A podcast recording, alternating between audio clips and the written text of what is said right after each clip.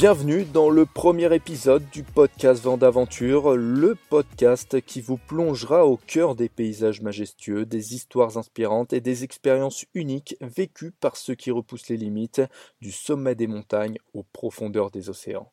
Aujourd'hui, plongeons dans le récit captivant d'Eric et Johanna, un couple qui a délaissé sa vie ordinaire à Marseille pour s'embarquer dans une aventure extraordinaire à travers les Amériques. Connu sous le nom des Fenêtres sur le Monde, ce duo d'architectes transformés en nomades numériques nous invite à explorer avec eux des territoires lointains, des cultures diverses, mais surtout à redécouvrir le sens de la liberté. Accompagnez-nous pour un voyage inspirant à travers ce récit où chaque étape de leur parcours nous rappelle que la vie est une aventure sans fin, une série de fenêtres ouvertes sur le monde offrant des vues sans cesse renouvelées sur ce que signifie vraiment vivre. Cet épisode promet d'être un voyage en lui-même, rempli d'histoires, de découvertes, d'évolutions personnelles et d'aventures. Ils devaient faire un break de six mois, huit ans plus tard, ils sont encore sur la route à bord de leur combi Volkswagen. Voici leur histoire, des fenêtres sur le monde, le périple nomade d'Eric et Johanna.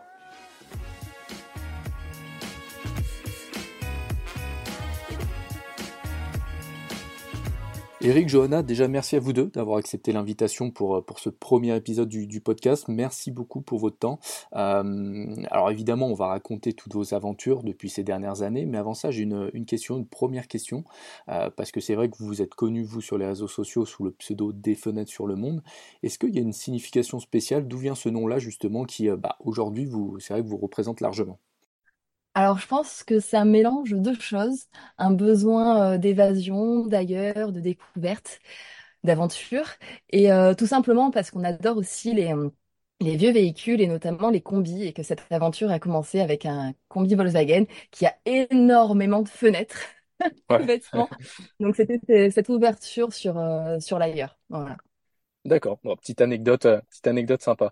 Bah écoutez, avant de, de, de raconter euh, toutes vos petites aventures, euh, l'idée c'est de poser un petit peu le, le, cadre, de vous connaître vous un petit peu mieux, euh, connaître votre histoire. Donc on va le dire, hein, vous êtes originaire du, du, sud de la France. Vous me dites si je dis des bêtises. Vous êtes rencontré en école d'architecture, où vous avez obtenu votre votre diplôme. Donc pareil à, à, Marseille. après, on va dire que le, le plan de carrière c'est pas exactement passé comme prévu. Il me semble que vous vouliez faire un petit un petit break, enfin du moins un petit voyage de break après cette période d'études. Je sais pas c'est directement après ou pas, mais euh, finalement, ça a conditionné un petit peu la suite de, votre histoire. Ouais, ben en fait, euh, on, a commencé à travailler déjà en agence pendant nos études, ce qui n'est pas une obligation, mais euh, on l'a fait.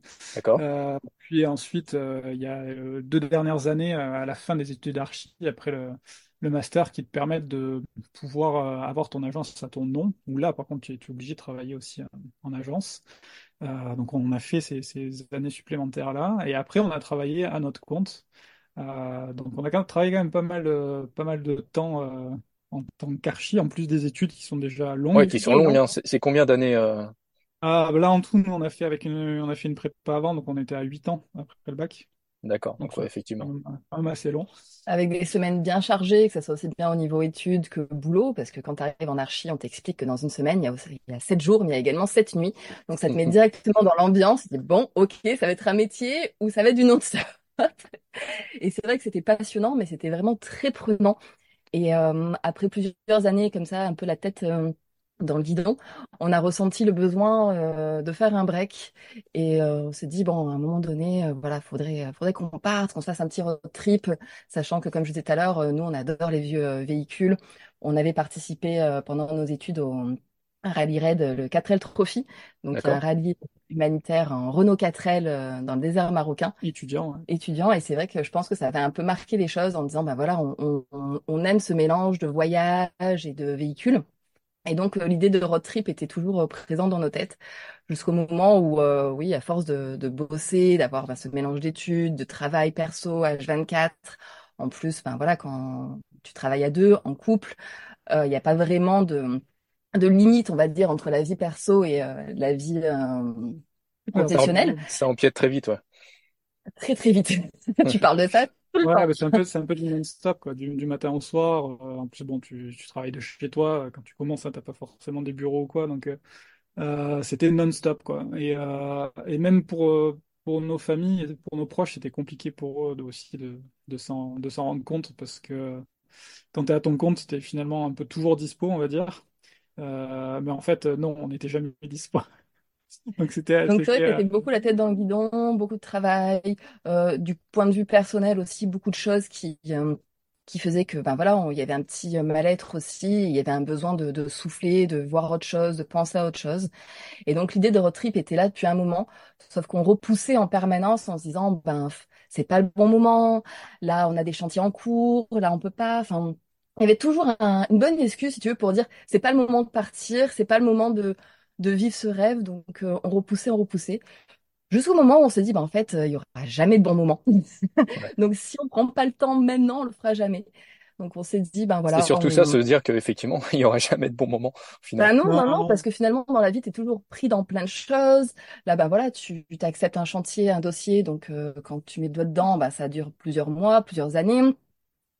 Et puis ouais, tu dis toujours, euh, non, là on peut pas, là on peut pas. Et on s'est dit, ben, tu sais quoi, c'est pas forcément le bon moment maintenant, mais on va dire qu'à partir d'aujourd'hui, on va tout faire pour pouvoir partir. Donc on, on a prévu notre propriétaire, euh, prévenu pardon notre propriétaire qu'on rendait l'appartement. On savait que dans, dans trois mois, on n'avait plus rien, donc euh, qu'il fallait Voilà. qu'on parte dans trois mois. On était à la fin de certains euh, dossiers chantiers, donc on s'est dit on ne prendra pas d'autres euh, d'autres clients là-dessus non plus au niveau boulot. Et puis on a commencé ben voilà à, vendre nos meubles, à, faire un peu le tri de tout pour euh, s'alléger en disant ben ça y est, c'est décidé, on part. Et sans savoir pourquoi, on s'est dit euh, si on fait un road trip, ça sera en Amérique du Nord. Alors certainement parce que dans l'imaginaire collectif, euh, le road trip, c'est les grandes routes, c'est la route 66, euh, c'est les États-Unis, c'est le Canada. Et, et nous, on s'est dit, ben, on va commencer par le Canada, euh, la partie euh, Est, parce que mine de rien, ben voilà, le, le Québec, ça parle français, donc euh, c'est quand même simple euh, quand tu arrives et que tu arrives avec deux bagages et que tu veux chercher un véhicule. Parce Je, pense- je pense qu'il fallait aussi un océan, je te coupe, mais je- il fallait un océan entre, euh, Une Euh, séparation. ouais, ouais, ouais, parce que on aurait fait un road trip en Europe, je pense qu'on aurait été tenté à chaque fois quand on nous a demandé ah euh, quand est-ce que vous revenez, j'ai un projet, j'ai un chantier, etc., etc. On aurait tout- peut-être été tenté de revenir plus tôt. Euh, ouais. là, le fait de mettre vraiment un Et d'abréger cette pause, en fait, ouais. Hmm. tu, tu mets quand même une grosse séparation physique et euh, du coup c'est pas aussi simple, on va dire, de, de revenir éventuellement Ouais. sans que le demande. Non, Donc, non, on s'est dit, au moins, on est sûr qu'on part. On est sûr de se vider un peu la tête et de profiter. Voilà. On s'était dit, on avait, voilà, on avait revendu nos meubles, etc. Donc on s'était fait un, un petit pécule. On s'était dit, bon, on va tenir six mois, un an Ouais. euh, à tout casser. Finalement, euh, le prix de l'essence était tellement bas, donc c'était il y a huit ans et demi C'était maintenant, en 2015. 2015, là, que euh, là, maintenant ça a un peu augmenté. Mais, mais quand même, le prix de l'essence était, est toujours aussi bas comparé à la France. Donc C'est de la faute du euh, prix de l'essence, en fait. C'est pour ça que. ouais, c'est la faute du prix de l'essence. Du coup, on a pu durer plus longtemps à cause du prix de l'essence. Je dis pas grâce, je dis à cause, À hein, du coup. cause. Voilà. Mais, euh, Mais mais oui, donc on, ouais. on- on est parti en Amérique du Nord. Euh, c'est qu'on n'a pas dit, mais euh, je disais tout à l'heure, on a toujours été passionné du vieux véhicule et pendant nos études, on avait eu euh, l'occasion comme ça de pouvoir restaurer un, un vieux combi, un, un T2. Alors, Euh, l'anecdote est quand même euh, racontez comment vous en êtes venu à restaurer ce, ce petit combi parce que l'anecdote est, est, est assez drôle quand même. Bah, en fait, on passait devant tous les jours en allant à l'école d'archi. c'était pendant nos Et études. euh, ouais. pendant nos études, il était euh, abandonné. Il ne bougeait pas du tout, du tout, du tout, du tout. On le voyait se dégrader dans la rue. Et puis un jour, je dis Eric, Ah, viens, on laisse un mot sous l'essuie-glace, euh, on sait jamais. on sait jamais.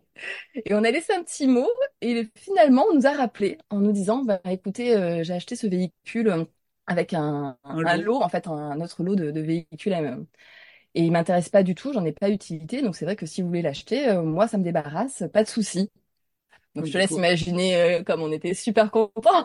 Ouais, On s'est dit, génial, on va acheter notre premier combi. du coup, ça c'était en 2010. Ouais. Et donc on l'a récupéré. En fait, il s'est avéré qu'il était euh, bon un petit peu abîmé par les années passées dans la rue, euh, voilà, parce qu'il a été maltraité un petit peu. Mais il n'empêche, il n'avait que 20 000 kilomètres réels. Il a vraiment une histoire particulière, ce combi, puisqu'il servait. euh, servait alors, ouais, à amener les enfants du CE de la mutuelle des cheminots de Marseille au foot tous les mercredis. Donc Ah pendant ouais. 30 ans, euh, 10 km une fois par semaine. Et, le reste du temps, il, il était dans un hangar jusqu'à ce qu'il y ait quelqu'un voilà, qui rachète ce lot. Et là, il a traîné dehors et il s'est dégradé.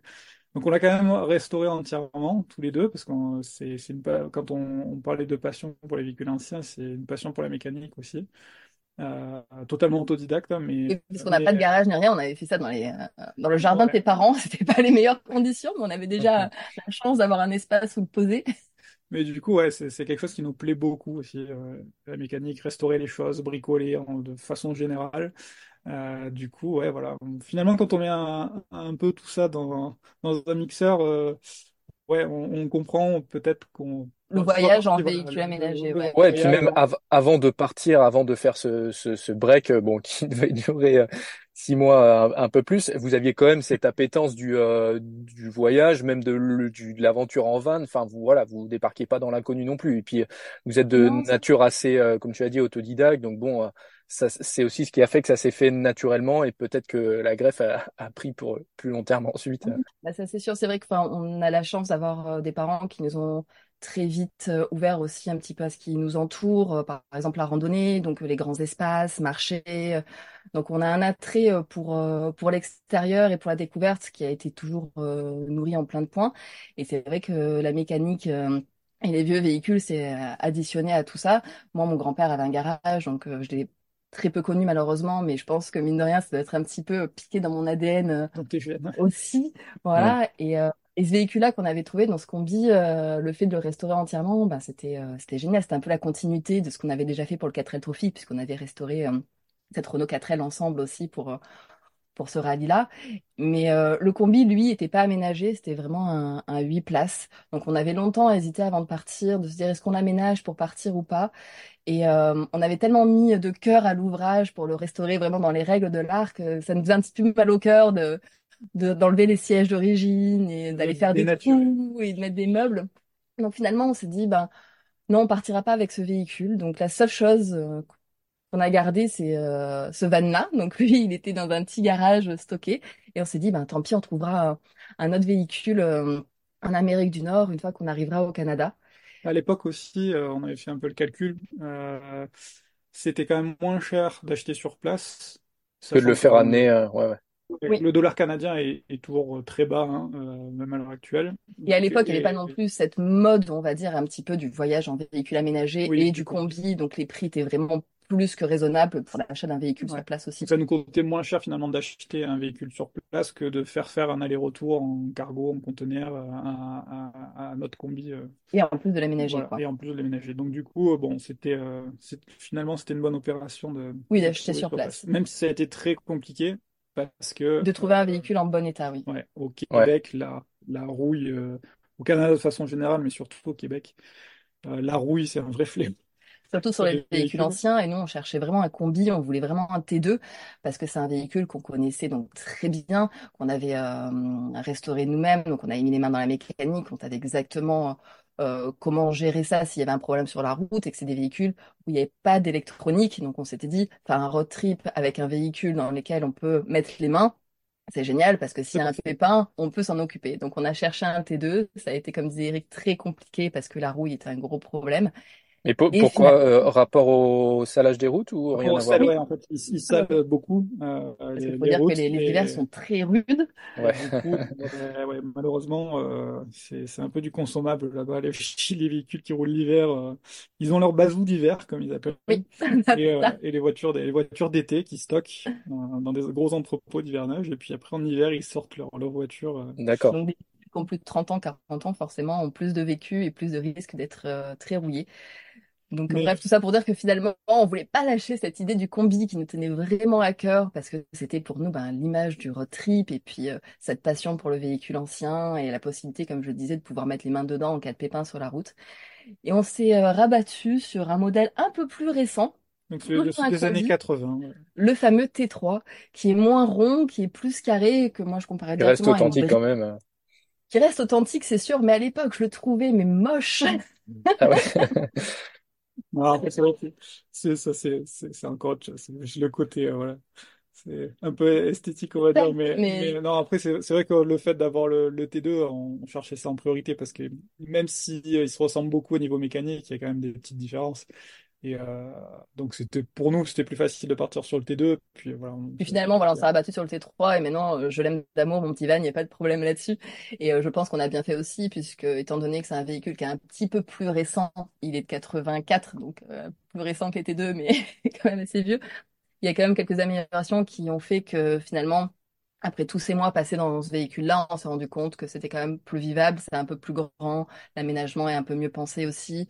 Euh, sur les T2 en Amérique du Nord, on était sur des glacières et pas des frigos. Du coup, euh, je me dis qu'à la longue, ça aurait été un peu di- différent et que le road trip aurait pu être euh, Oui, aussi un peu plus difficile. je, je pense qu'on a pu aller plus loin au final avec le recul maintenant, euh, en, en ayant pris ce véhicule-là plutôt que. Oui, c'est sûr. Parce que finalement, euh, quand on est parti en 2015, comme disait Eric, on s'était dit, oh, on partira six mois, allez, maximum un an. Et Mhm. finalement, ce premier road trip a duré euh, plus d'un an et demi. Donc, on a fait euh, tout le Canada et euh, tous les États-Unis. D'accord. Euh, Euh, et on euh, fait un grand tour, une grande boucle. un très, très, très grand Ouais, tour avec ouais, parce qu'il y y a vraiment de, il y a de quoi faire, hein, Canada, États-Unis, c'est, euh, Ah, ça, oui. Ouais, ouais. C'est c'est des pays qui sont vraiment très grands, qui ont une nature exubérante, avec des paysages très différents, très variés. On a vraiment l'impression finalement d'évoluer dans différents pays, euh, tellement les États sont différents et les paysages totalement euh, époustouflants aussi. Et, euh, et c'est vrai qu'au fur et à mesure des, des kilomètres, euh, on ne se l'est pas forcément dit, mais c'était comme une évidence. On s'est rendu compte que ce, road trip, ce break, devenait plus qu'un break, plus que quelques mois de, vacances dans d'autres pays. On est vraiment tombé amoureux, je pense, de cette façon de voyager, un voyage qui est devenu plus un mode de vie finalement. Et, euh, et au moment de, de boucler la boucle, parce qu'on est parti de Montréal et puis on a fait vraiment euh, l'est du Canada. Ensuite, euh, l'hiver est arrivé très vite, donc on est parti dans l'est des États-Unis. En Floride. En un peu. Floride, on a fait Noël en Floride, c'était quand même très drôle de le faire en maillot de bain. Nous qui disions, on va partir pour enfin re- retrouver les saisons, parce qu'on était tellement dans le boulot qu'on voyait plus le temps passer, donc on avait besoin de voir un petit peu ce, ce calendrier marqué par différentes étapes, et finalement tout a été totalement chamboulé. On s'est retrouvé en hiver euh, au soleil et euh, l'été, la neige au mois de juillet. euh, C'était n'importe Bref, quoi. c'était absolument n'importe quoi. C'était au-delà de nos attentes. On a eu les saisons, mais pas dans le bon ordre au final. C'est Ouais. ça. Mais, euh, mais il n'empêche que voilà, on, on a vécu une aventure qui nous a un petit peu, euh, enfin, même beaucoup transformé, qui nous a permis de nous recentrer euh, sur nous, aussi bien en tant que personne et que couple. Et on avait besoin, en fait, de, de sortir un petit peu de, de ces œillères qu'on s'était mises avec les études et le boulot en se disant, faut qu'on soit concentré à fond là-dessus. Parce qu'on avait besoin de se concentrer là-dessus par rapport à différents, comment dire, à nos passés, à nos vécus, avec des moments un peu difficiles. Donc, euh, d'être concentré sur quelque chose, c'était important pour nous à ce moment-là. Mais il est vrai qu'à un moment donné, ça a pris le pas et ça finit par nous étouffer. Donc, euh, partir comme ça dans, pour ce break-là nous a fait énormément de bien. Et comme je disais, ça nous a permis de nous retrouver. Et euh, on était tellement bien, il y avait une espèce de plénitude autour de ce voyage et de cette aventure, que au moment de, bah, de revenir à Montréal, au bout d'un an et demi, s'est on s'est dit, enfin, pour nous, c'était évident qu'on n'allait pas revendre le van, qu'on allait le garder. Je crois qu'on en a même pas parlé en fait. Non, c'était, On, voilà, on on a cherché dit, un entrepôt de stockage parce que bon, comme je disais, il y en a beaucoup, beaucoup euh, en Amérique du Nord. Et, euh, euh, et du coup, on, on s'est dit, ben, on le garde, on verra bien. On, on on rentre verra. un peu en France, on, on voit ce que ça donne, on met un peu d'ordre dans nos affaires. Et puis, en fait, quand on est retourné en France, Ah, euh, on ça, est, ça a dû être, ça a dû être dur, hein, du coup, le, le retour en France. Ouais, oui, là, là, on est euh, euh, fin 2016 en gros quand on rentre. D'accord, ok. Euh, et c'est vrai que c'était assez particulier, puisque je pense que pour toute personne qui fait comme ça un, un grand voyage, qui vit une aventure assez intense dans d'autres pays avec euh, d'autres cultures, d'autres façons de penser, d'autres paysages, euh, revenir chez soi, euh, c'est assez particulier parce que toi finalement, tu es euh, nourri de tout ce que tu as vécu, Euh, tu as un autre regard sur le monde, sur toi-même, sur euh, sur plein de choses. T'as évolué en fait. T'as Euh, évolué, et très rapidement, ouais, vraiment, t'as évolué en- sur plein de points.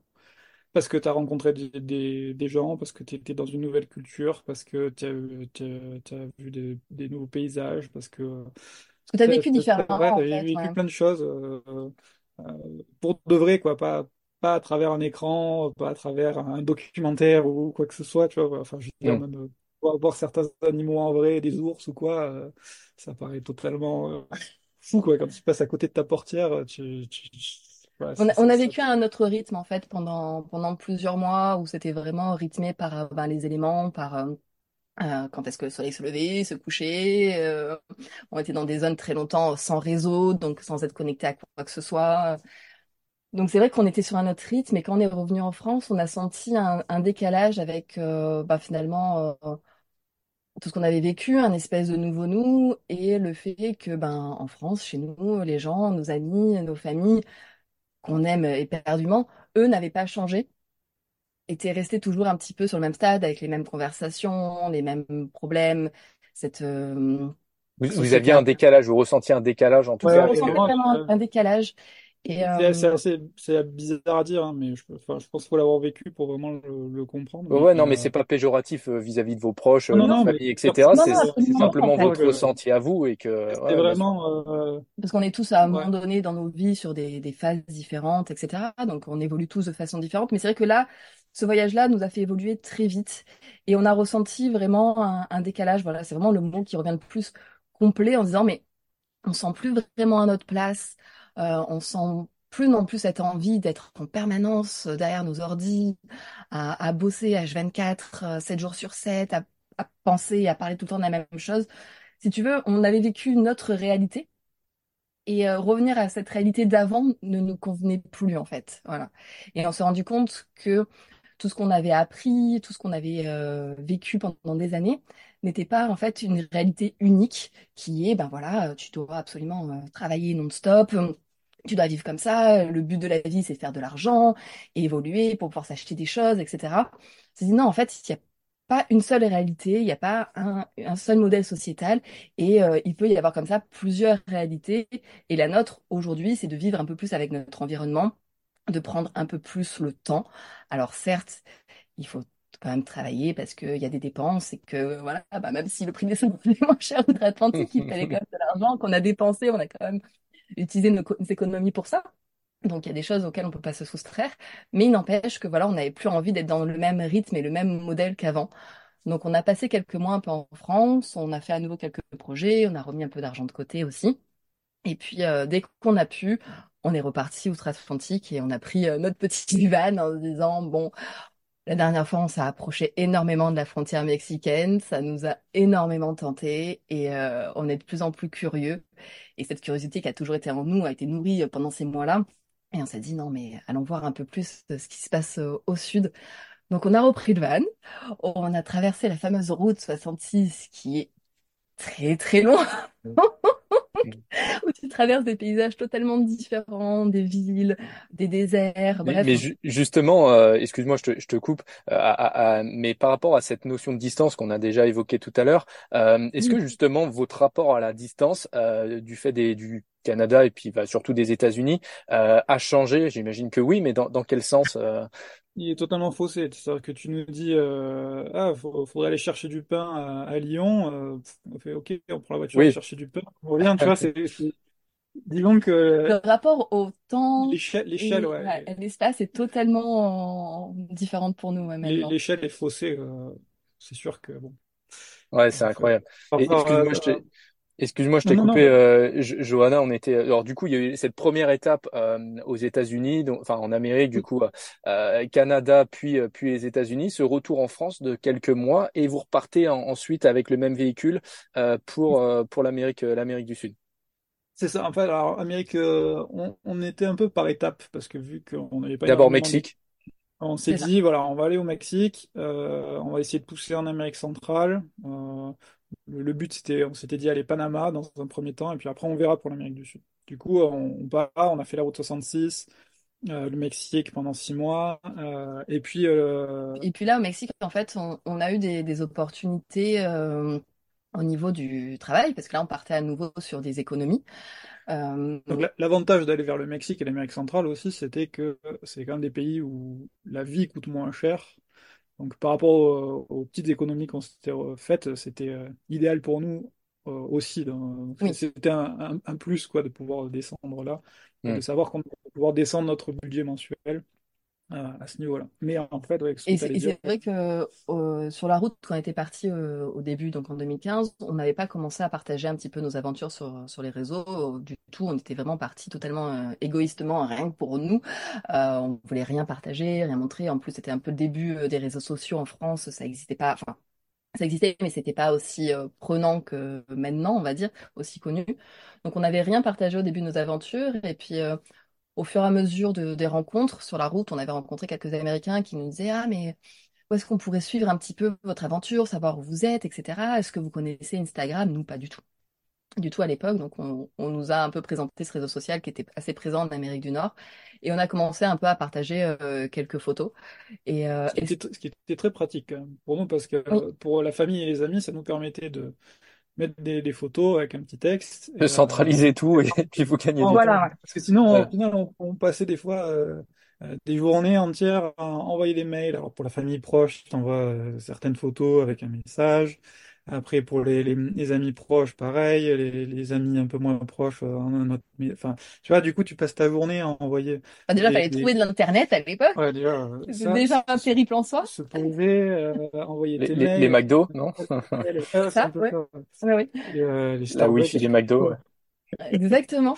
Donc, du coup, c'était quand même assez long au final comme process de de un peu donner des nouvelles aux gens dans les photos, quoi, à nos familles, à nos amis. C'est vrai que quand on vous a parlé d'Instagram, on s'est dit, ah bah c'est super pratique, tu mets ta photo, tu mets un petit texte, qui veut regarder, et, voilà, quoi, c'est génial. Donc c'est comme ça que vous en êtes venu à, vous développer dans le blogging euh, et, sur les réseaux sociaux, ouais. C'est marrant, c'est un peu par hasard au final. Des, des, sur le monde est, né. aussi, oui. Puisque après, enfin, à l'époque, euh, il y avait aussi pas mal de gens en Amérique du Nord qui voyageaient en combi, donc il y avait euh, vraiment une petite communauté de, gens voyageurs, que ce soit en combi ou avec d'autres véhicules aménagés. Et du coup, ben, les gens t'envoyaient un message Ah, mais vous êtes par chez moi, si vous voulez, on peut se rencontrer, j'ai un combi aussi. Donc, on a rencontré des clubs euh, de combi comme ça, avec qui on a passé des week-ends, qui nous ont donné des tips avec des endroits à voir, des euh, choses à découvrir. Donc, on a fait pas mal de rencontres aussi via, via ce réseau-là, et c'était vraiment génial quoi. Et, euh, et puis on s'est pris au jeu de continuer un petit peu à, partager des photos. Après c'est devenu un petit peu un challenge pour nous aussi au niveau de la photo parce que ça a toujours été une passion.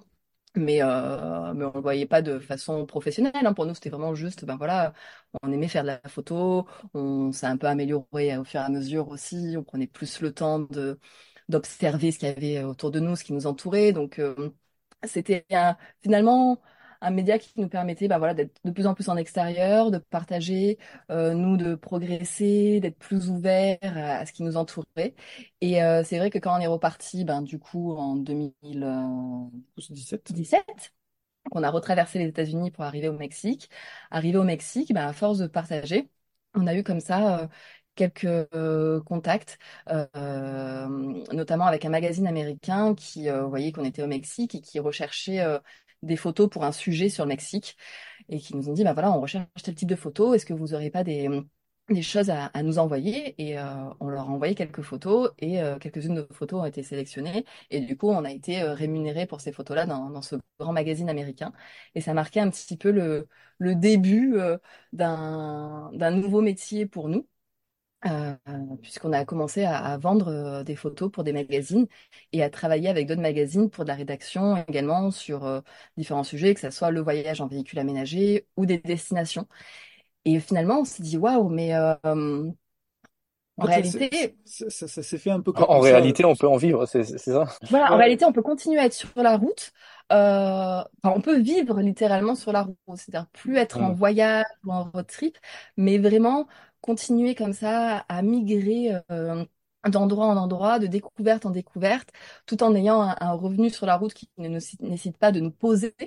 Mais vous, vous en aviez pas conscience ça avant ou, euh, ou bah non, parce pas l'accepter ou je, je sais pas. C'est bête, mais tu sais, tu as fait des, as fait des études d'archi et du coup tu es architecte. Voilà. Et en, fait, parce que euh, pas nous légitime de se dire euh, photographe ou syndrome de l'imposteur. Ouais, ouais, c'est un peu ça en fait. Et là, le, fait que ce soit venu à nous comme ça, euh, tu, du coup, ça, ça nous a vraiment fait un déclic. Tu vois, il y a un truc qui se passe où tu te dis, ah oui, en fait, euh, euh, peut-être qu'on peut faire quelque chose avec ça. Peut-être que si ce magazine-là nous demande des photos, on est peut-être légitime de pouvoir. J'aurais pas dit légitime, mais on pourrait. On pourrait, pardon. je dis ça maintenant avec le recul aussi. Mais Mais voilà, en fait, ça s'est fait euh, vraiment naturellement et euh, c'est suite à cette publication qu'il y a d'autres magazines qui ont vu les photos et qui sont venus nous voir. Donc, on n'a jamais eu vraiment besoin de démarcher. Non. Euh, Et je pense que ça a été quelque chose d'important pour nous aussi de se dire, bah voilà, euh, en réalité, en fait, on a déconstruit, si tu veux, plein de, de réalités qu'on pensait être acquises ou de choses où on se disait, bah non, on peut pas faire différemment parce que, comme disait Eric, on a fait des études d'architecture, donc on peut pas faire autre chose, alors qu'on n'a pas fait d'études pour la photo ou pour la rédaction. Et en fait, tu veux, on a déconstruit comme ça plein de préjugés ou d'idées vraiment très, euh, très fermées en se disant non, en fait, euh, on peut avoir une vie différente, on, peut comme ça être euh, nomade, plus avoir de, de logement fixe et continuer à découvrir ce qui nous entoure, d'aller de pays en pays, tout en ayant un, un revenu sur la route qui nous permet, ben, voilà, de, de continuer cette aventure qui nous nourrit, euh, nous, euh, personnellement. Et en fait, c'est ce qui est marrant au final, c'est que le voyage alimente le travail et le travail alimente le voyage. Ouais. Parce que c'est le fait de bouger qui nous permet de toujours photographier de plus de choses, de nouvelles choses et de rencontrer des gens, etc., etc. Euh, et donc du coup, finalement, le- l'un nourrit l'autre et, euh, et c'est ça qui permet d'avancer et de, euh, de jamais rester statique. Parce que finalement, si on reste trop statique à un moment donné, euh, on ne peut plus alimenter le travail et du coup, on peut plus alimenter le voyage non plus. Et au-delà de ça, le, le mouvement est pour nous devenu aussi une nécessité absolue. C'est-à-dire que moi, personnellement, quand je reste trop longtemps à un seul endroit, je commence un petit peu à, à friser. à friser. On va dire ça comme ça. C'est-à-dire que j'ai le... besoin. Ouais, c'est un besoin en fait d'être en mouvement, de toujours euh, avoir des paysages différents, des, euh, cultures différentes, des, gens différents, d'être comme ça dans, de, se nourrir de ce qui nous entoure et, euh, d'apprendre en fait euh, de nouvelles choses et, Mais c'est ça et qui est chouette parce que ça s'est fait euh, naturellement et c'est vrai comme vous l'expliquez, l'un ne va pas sans l'autre. Enfin, c'est-à-dire vous pouvez pas faire de la photo euh, euh, si vous restez toujours au même endroit ou alors vous faites toujours les mêmes photos et dans ce cas-là c'est un peu plus embêtant. Mais euh, mais, mais mais du coup est-ce que ça a été un déclic pour vous dans le sens où vous êtes dit bon bah au final il y a plus de il y a plus on en rigolait tout à l'heure tout à l'heure mais il y a plus à se concentrer sur euh, le, le, le prix de l'essence et se dire bon on va pouvoir durer plus longtemps. Enfin il y a plus cette limite là en final. Il y, a- il y a plus de de, de stop à un moment donné et de se dire bon bah faut rentrer pour refaire des économies ou, ou je ne sais quoi. ouais, Non, c'est sûr que d'un coup, ça, ça t'enlève une barrière, clairement, parce que comme disait Johanna, quoi, quoi que tu fasses, euh, bah, tu as quand même besoin d'un minimum d'argent pour, euh, ne serait-ce que pour l'essence euh, ou quoi. manger manger, ouais. Donc, euh, aussi. forcément, euh, ouais, ça, ça t'enlève une, une barrière, quoi. Sachant que euh, on s'est très vite rendu compte aussi qu'en étant sur la route, euh, malgré tout ce qu'on peut penser sur le fait d'être en voyage, d'être dans différents pays, etc., euh, le fait de plus être en appartement, on n'avait plus du tout le même type de, frais et de dépenses. Et surtout, euh, nos dépenses sont beaucoup moindres que lorsqu'on avait un appartement en- à Marseille. C'est-à-dire que Non, là, clairement, ça nous coûte sur beaucoup route, moins cher d'être sur la route. on n'a pas de loyer, on n'a pas de, comment dire, de, Bah, tous les abonnements, oui, eau, eau, électricité, électricité, euh, Internet, en fait, finalement, le seul abonnement qu'on a, c'est nos, nos téléphones, quoi. Voilà, c'est tout. Mais, Il y a euh, l'assurance du véhicule, il y a l'essence, il y a la nourriture. Il reste mais bon, quelques frais, ça, mais ces frais sont quand même moindres que lorsqu'on avait un, un appartement à Marseille. Et du Oui et coup, puis vous pouvez très bien avoir un véhicule à Marseille et puis avoir les, des frais mécaniques aussi, euh, une Oui, oui, assurance. oui, oui, euh, mais c'est vrai que là, voilà, d'être sur la route, on s'est rendu compte que nos frais étaient moindres et que, ben voilà, certes, on, on a vécu un temps sur nos économies, puis finalement, on, on s'est réinventé aussi professionnellement avec euh, la photo, la rédaction, puis à côté de ça, on a eu aussi des opportunités euh, pour faire du community, du, pardon, du community management. Donc c'est vrai que, voilà, finalement, on, nos métiers sont devenus euh, des métiers euh, digitaux, c'est-à-dire qu'à partir du moment où on a un ordinateur et Internet, on peut travailler de n'importe où. Donc cette combinaison d'avoir euh, finalement cette possibilité de travailler euh, de n'importe où et euh, des frais qui étaient réduits, ben, on fait qu'on a pu continuer comme ça à, à faire notre petit bout de chemin. Et après le Mexique, ben, on s'est aventuré en Amérique centrale, après avoir passé, ouais, comme tu disais, six mois au Mexique, qui est un pays absolument fabuleux. Et de la même façon qu'aux États-Unis, au Canada, on avait l'impression euh, d'être dans différents pays, euh, de visiter euh, plusieurs cultures, de voir plusieurs paysages. Le Mexique, ça, ça s'est révélé être exactement la même Ouais, chose. Un pays qui est absolument fabuleux, chaleureux, des gens incroyables. Avec une histoire forte. avec une histoire forte, une culture aussi très variée et euh, qui allait totalement à l'encontre de, d'absolument tous les préjugés que les gens peuvent avoir sur le Mexique et auxquels on a eu droit euh, quand on a dit qu'on allait traverser la frontière en disant attention, mais le Mexique c'est dangereux. Enfin bref, on nous avait fait vraiment un tout un pataquès de ce pays. Et en fait, c'est des gens qui n'étaient absolument pas allés au Mexique et s'est rendu compte de ça après Des plusieurs idées reçues, ouais, ouais. Ah C'est oui. juste des idées reçues. Et, euh, et nous, bah voilà, le Mexique, ça a été un pays absolument coup de cœur. Euh, on a fait des rencontres absolument fabuleuses, des gens qui étaient euh, adorables.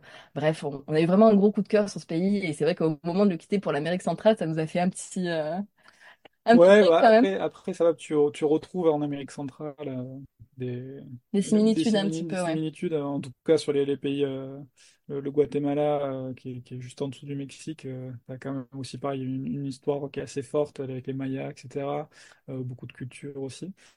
Donc, Bref, mais ouais, du coup, après le Mexique, on est parti, on a fait le, le Belize, le Guatemala, et on était donc là à l'été 2018, oui, et il y avait une guerre civile au Nicaragua euh, qui nous empêchait de, d'aller dans ce pays et de le traverser, parce que dans tous les cas, on est obligé de le traverser pour descendre plus bas. Et euh, donc donc que les Euro- Européens, ouais, tous les. Européens étaient bloqués à la frontière, on pouvait pas rentrer. Et Donc euh, avant le Nicaragua, il y a quand même le Honduras et le Salvador qui n'avaient pas non plus bonne presse euh, ces années-là. Ouais. pas toujours, mais quand même qui sont fabuleux. Et euh, nous, ça nous embêtait un petit peu de se dire, euh, avec la situation actuelle au Nicaragua, qui remontait un petit peu sur les pays limitrophes, de se dire, ben, de traverser rapidement ces pays-là, enfin, de pas, on ne trouvait pas de solution, en fait, si tu veux, pour pouvoir traverser euh, le pays on voulait arriver à en pouvoir en profiter en profiter, fait. ouais. C'est le truc, c'est que Profiter dans le sens découvrir, prendre le temps, et pas juste rouler pour rouler et dire, ben, on a traversé le pays, point. Et dans tous les cas, comme je disais tout à l'heure, au Nicaragua, on était bloqué, on n'aurait pas pu descendre en dessous au Costa Rica, au Panama. Hmm. Donc du coup, là, on a décidé, on s'est dit, euh, on, on va faire demi-tour. On avait eu en parallèle, euh, on s'était inscrit pour le, le PVT Canada, donc le permis vacances-travail, Ouais. qui est un visa, euh, enfin un permis, pas, pas un visa, Ouais. bien sûr. C'est un permis de deux ans qui est donné euh, aux, aux- aux personnes de moins de, c'est 35 ans maintenant, je crois que ça a changé. Ça a augmenté, Euh, ouais, selon les pays. euh. du coup, ça permet voilà, de, de rester pendant euh, deux ans maximum dans le pays, de pouvoir travailler. Du Ou coup, pas, ou juste de pas, ou juste de, de- de voyager. profiter, quoi. Du coup, on s'est dit, bon, euh, remontons au Canada, on a eu ce visa-là, on a été tiré au sort, euh, et puis euh, expérimentons un hiver au Canada. Ça va être quand même un truc Donc là, vous étiez quand même en Amérique centrale et le, le remonté jusqu'au Canada. C'est ça, Oui, c'est ça. ça. Donc Donc là, du sacré coup, retour, hein. On était au Guatemala, euh, Bah, c'est là comme je te disais, voilà, la notion de distance, Ouais, tu, ouais, ouais, ouais, ouais. Il est relative, voilà. Disons que nous, à partir du moment où on dit, ah, il y a quelque chose à voir là-bas, à 3000 kilomètres, c'est magnifique, on dit, ah ben, allons-y, en sachant que bon, les 3000 kilomètres, on, on les faisait en prenant notre temps quand même, parce que l'idée, c'est pas juste de brûler du carburant, au contraire, c'est vraiment prendre son temps et découvrir et, et se perdre un petit peu. Mais euh, disons que les zigzags et les gros demi-tours comme ça euh, ne nous faisaient plus peur, donc on s'est dit, euh, Non, dans le sens où il y avait, on savait aussi qu'il y avait toujours quelque chose à, à- à faire, à découvrir. On est, on est passé par des endroits euh, par on lesquels on fait au Mexique, donc ça nous a Donc, permis de repasser dans ce pays magnifique. on, on a quand même continué à découvrir des choses. C'était pas juste euh, rouler pour rouler pour aller au, au Canada. Et du coup, bah, euh, arrivé au Canada, impossible de passer l'hiver dans le van quand même. Sachant que on n'a pas de douche dans le van, ça se passe à l'extérieur, etc. Donc je te laisse imaginer quand il fait moins 30 ou moins 40, euh, Ouais, ouais, particulier. pas, Ressenti, oui. pas, pas, pas possible du tout. Et euh, par contre, on n'avait pas du tout envie de louer un appartement. On n'était pas prêt en fait à se dire bah, on va se remettre entre quatre murs et puis on se disait quand même mine de rien euh, payer un loyer comme ça pendant plusieurs mois c'est quand même dommage C'est de l'argent euh, perdu quelque part. et en fait on a toujours eu un espèce de, de rêve euh, autour des vieilles caravanes Airstream qui sont des, des caravanes américaines euh, tout en, Un en peu alu tube, ouais. Ouais, voilà on dirait une grosse, euh, une grosse boîte de conserve en aluminium. Ouais. et du coup on s'est dit bah pourquoi pas essayer d'en trouver une et euh, passer l'hiver dedans. Euh, quelques mois auparavant, on avait eu un coup de cœur aussi pour le Canada, donc on s'est dit pourquoi pas, finalement, ça serait peut-être le, le début d'un projet au Canada avec On verra. des idées plus tard, mais bref. Bon, essayons d'acheter une Airstream et de passer l'hiver dedans. Donc on a fini par en trouver une qui était en Ontario, donc à Ouais. 1000, euh, 1200 km. 1200 km du Québec où on était. Ok. Et, euh, et on allait chercher cet Airstream-là. Bref, ça a été aussi un peu compliqué parce qu'il fallait trouver également un véhicule pour la tracter parce qu'on a fait quand même plusieurs tonnes. Ça a été compliqué, mais on a réussi. On a fait cet aller-retour-là. Elle était vraiment dans son jus puisqu'elle est de 1974. 74. oui, c'est ça. Et euh, Donc là, tu as compris que tout ce qui est vieux, euh, vieux à retaper. il y avait euh, des roues et c'était vieux. Donc du coup, ça nous plaisait d'office. Vous, en fait, tant qu'il y a des roues et qu'on peut le déplacer, euh, c'est ouais, c'est Exactement. en Et fait. ça a quand même un certain âge, il faut dire ce qui est. Parce qu'on on trouve que tout ce qui est ancien a quand même un certain charme. Et puis, Ouais. mine de rien, les choses anciennes étaient faites aussi pour durer.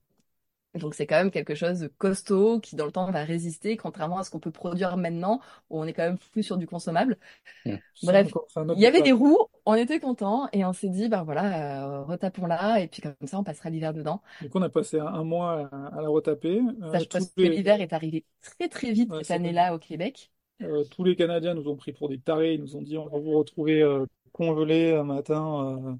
C'est sûr, vous vous rendez pas compte, etc. On le faire. On a installé un petit poêle à bois à l'intérieur euh, de l'Airstream pour pouvoir se chauffer à, moindre coût pendant l'hiver. On avait cherché un endroit où poser l'Airstream, euh, donc euh, des, des campings d'hiver ou autres, et malheureusement, tout était fermé en hiver au Québec. Il y avait vraiment absolument aucun lieu pour nous accueillir parce qu'on savait malheureusement que ça serait difficile de rester en mouvement avec euh, l'Airstream euh, cet hiver-là, parce qu'à Ouais. cause de la neige la glace. Et puis finalement, le hasard des rencontres, encore une fois, a fait qu'on a rencontré Olivier, qui était un Français installé euh, au Québec depuis plusieurs années, et qui, euh, lui, avait un grand terrain avec la possibilité de se raccorder en eau et en électricité. Et il nous a proposé, du coup, ben, un, petit bout de son terrain où passer l'hiver. Donc ça a été, là encore, une très belle rencontre. C'est quelqu'un qui avait vraiment le cœur sur la main, hyper intéressant. Bref, euh, on le remerciera jamais assez de nous avoir proposé son petit bout de terrain et d'avoir pu passer un hiver euh, avec lui. On a passé cet hiver au Québec, euh, qui a été incroyablement long. Je le répéterai jamais assez. Je crois qu'il a duré six mois. Ouais, c'était un des hivers les plus longs qu'a eu le, le Québec. euh. Et nous, on était donc dans la campagne québécoise, donc avec beaucoup de vent, donc en termes de ressenti, parce qu'on parle souvent de les températures négatives, mais on a les températures donc au thermomètre, mais aussi les températures ressenties, qui sont celles vraiment que tu ressens à Ah, avec du le facteur vent, vent et l'humidité. voilà, qui sont assez incroyables. Mais ça a été une expérience qui était folle. On a été comme ça givrés dans la neige euh, pendant six mois. Dans une boîte là de conserve. dans une boîte de conserve, exactement. Donc euh, le van, euh, le T3, c'est une brique, et l'Airstream, c'est une boîte de conserve, avec là encore d'énormes fenêtres. Donc toujours ces, ces fenêtres sur l'horizon, où on s'est régalé à, à voir le paysage comme ça évoluer, euh, les arbres euh, givrés, c'était incroyable.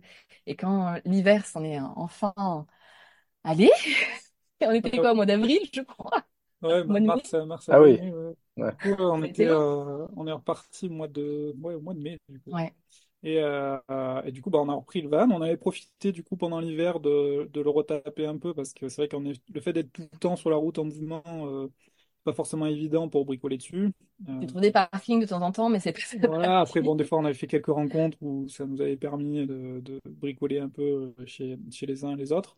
Mais là, ouais, le fait d'être euh, vraiment posé pour cet hiver-là, on a pu faire, pu faire des choses qu'on n'aurait pas pu faire euh, autrement euh, sur la route.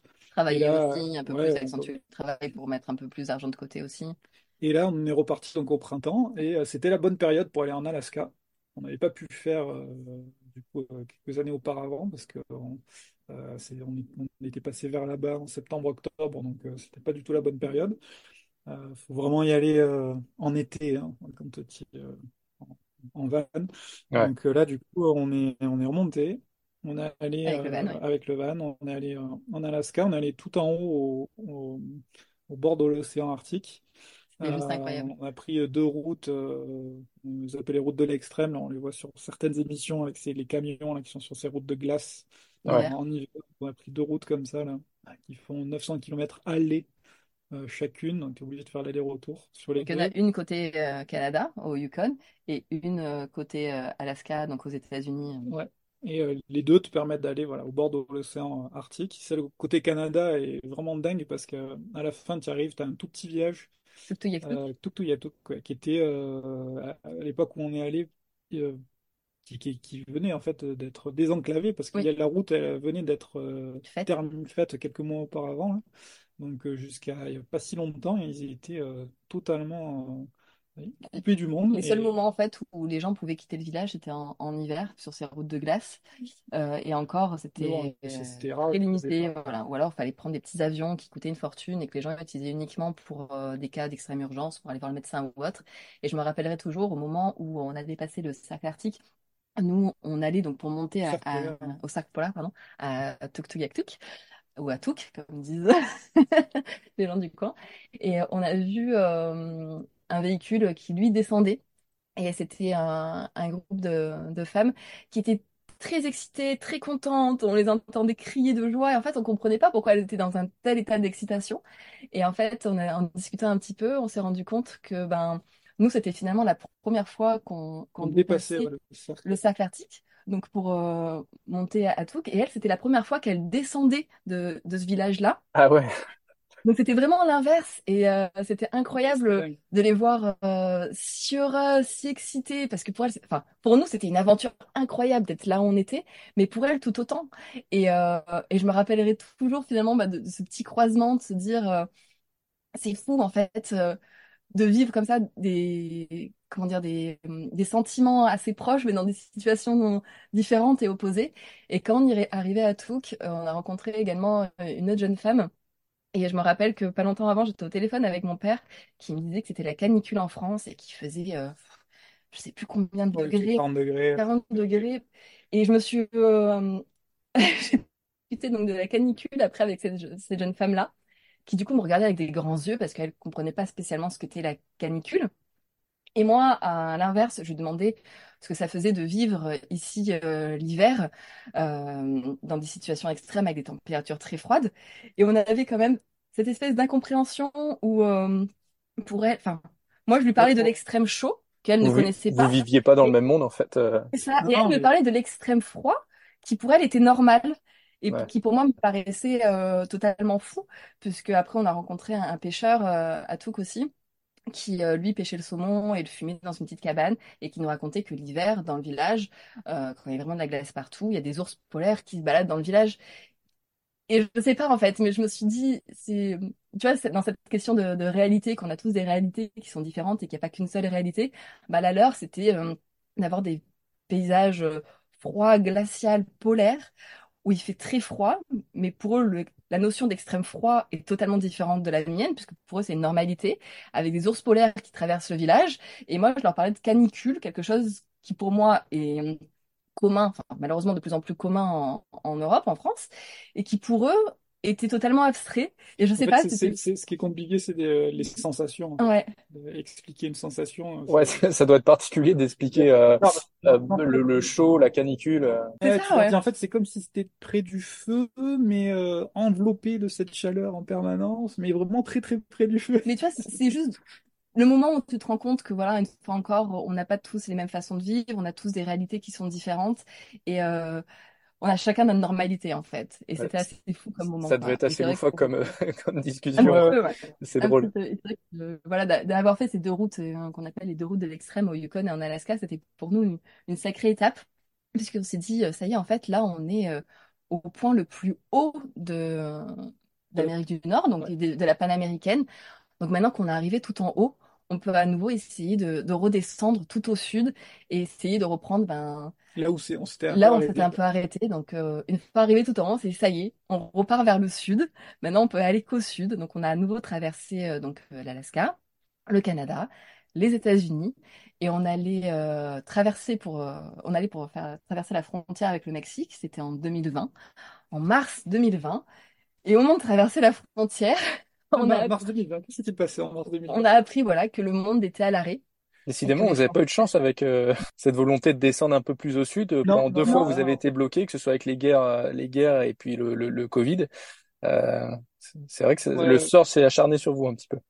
Un petit peu, c'est vrai Du que coup, euh, du coup, on était, euh, on était à la frontière et puis euh, on savait pas trop quoi, comment ça allait évoluer. Euh, On a surtout en fait, c'était très bizarre parce que vu qu'on n'a pas la télé, on n'a pas, euh, voilà, n'était pas forcément au courant en permanence de l'évolution de la chose. même si on aime bien être dans des zones où il n'y a pas forcément de réseau non plus. Donc, euh, Et, et du coup, on, on est allé en ville pour aller faire nos courses. Et au moment de, on rentre dans le supermarché et là, euh, c'était euh, un carnage, quoi. On n'avait jamais. Il y avait, plus rien, il y avait, plus rien. Les rayons étaient vides, les gens étaient masqués, avaient des gants. Les caddies, les gens avaient essayé de remplir leurs caddies de tout ce qu'ils trouvaient. Donc il y en a qui avaient des caddies remplis de Coca-Cola. Enfin, c'était, c'était assez surprenant et on s'est dit waouh, mais qu'est-ce qui se passe? Donc on a pris conscience de tout ce qui était en train de se passer et euh, du monde qui était en train de se figer. Et, euh, et, donc là, oui, vite, on s'est renseigné, on, a, on s'est rapproché de l'ambassade française qui nous a dit, en fait, euh, ben, voilà ce qui se passe, et vous avez trois jours pour entrer en France parce qu'après, il y aura plus de vol de rapatriement. Ils nous ont appelés, on les a contactés d'abord, et puis euh, trois jours après, ils nous ont rappelé, ils nous ont dit, voilà, vous avez trois jours pour partir, il y a le dernier vol de rapatriement qui est dans trois jours, après, il n'y a plus de vol. On essayait de joindre les bureaux des visas américains parce que nos visas américains arrivaient aussi à, expiration. Donc, on essayait de chercher toutes les différentes solutions qu'on pouvait avoir, mais c'était très difficile d'avoir des gens au téléphone puisque bah, les bureaux étaient fermés. étaient fermés. voilà. Clairement, euh, nous, on n'avait pas trop de solutions administratives hein, pour rester euh, sur place et, prendre un avion et, voyager avec ce, ce virus-là, on trouvait ça un peu euh, bah, ça n'avait pas, pas un non-sens. Ça n'avait vraiment pas de sens, mais en même temps, on n'avait pas le choix. En même temps, c'était voilà, la seule solution qu'on avait. Donc, on s'est retrouvé à dire bon, ben, faut vite qu'on trouve un billet d'avion. Euh, faut vite qu'on trouve un endroit où stocker euh, notre van et qu'on fasse nos affaires et, qu'on y aille. Donc, on s'est retrouvé à conduire euh, toute une journée euh, pour aller. donc, nous, on était du côté de San Diego, vraiment la, la frontière ouest avec euh, le Mexique. Et euh, là où on s'est dit que ce serait le plus simple pour stocker, puisque Eric essayait d'appeler, c'était vers Vegas, donc dans le Nevada, où il y a différents lieux de stockage pour les véhicules et surtout un aéroport international. Donc on a conduit. Et c'est sec aussi, parce qu'on ne savait pas combien de temps on, avait on allait devoir stocker le van. Donc on cherchait un endroit aussi où ce soit où il puisse être euh, en intérieur, euh, au sec, euh, avec donc l'aéroport pas loin, etc. Donc du coup, on savait que Vegas pouvait y être déjà passé. C'était une bonne, une bonne zone pour, pour ça. Donc, donc j'ai conduit toute la journée. Eric a passé son temps sur l'ordi et au téléphone pour essayer de, ben, de prendre des billets d'avion, genre des, des lieux où stocker des véhicules. Les gens nous disaient qu'ils voulaient recevoir personne, donc ils nous ouvriraient pas les portes parce que justement il y avait la peur de ce fameux virus et de se dire ben, non, on ne peut pas avoir de contact. Donc ça a été compliqué, mais finalement on a réussi à, trouver. Et puis comme ça, en deux jours, on s'est retrouvé dans l'avion et à, à Avec retourner. un euh, petit sac à dos. Euh, en France euh, du jour au lendemain. On s'est dit bon. Quel sentiment vous euh, vous éprouviez justement tout à l'heure? On parlait du, du premier euh, euh retour en France après votre petit break. là, c'était bon obligé. Hein, on vous a limite poussé dans l'avion.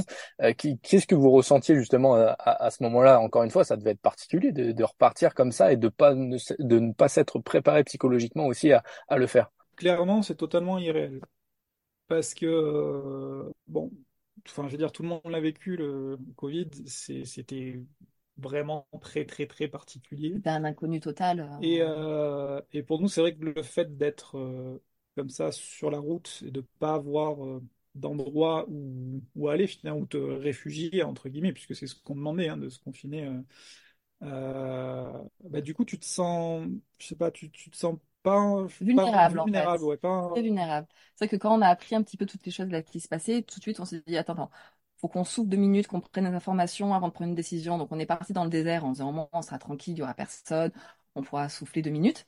Et en fait, il s'est avéré que tout le monde a eu la même idée aux États-Unis, c'est-à-dire que tous les gros camping-cars sont partis euh, dans le désert il y a beaucoup de ce qu'on appelle des survivalistes en Amérique du Nord. Donc là, autant dire qu'il y en avait beaucoup qui étaient préparés pour ça et ils sont tous partis. Les magasins commencent à être vides.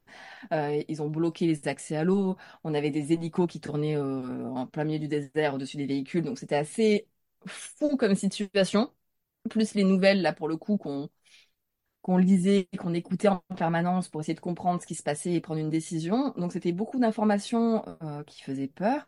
Le fait de comme disait Eric, de ne pas avoir de lieu où se réfugier, c'était quand même euh, assez particulier, surtout quand tu n'es pas dans ton pays euh, et que tu es l'étranger. On s'est rendu compte qu'à un moment donné, euh, on essayait d'aller parler aux gens pour poser des questions et quand on nous a entendu parler français, d'un coup, on voulait plus nous parler.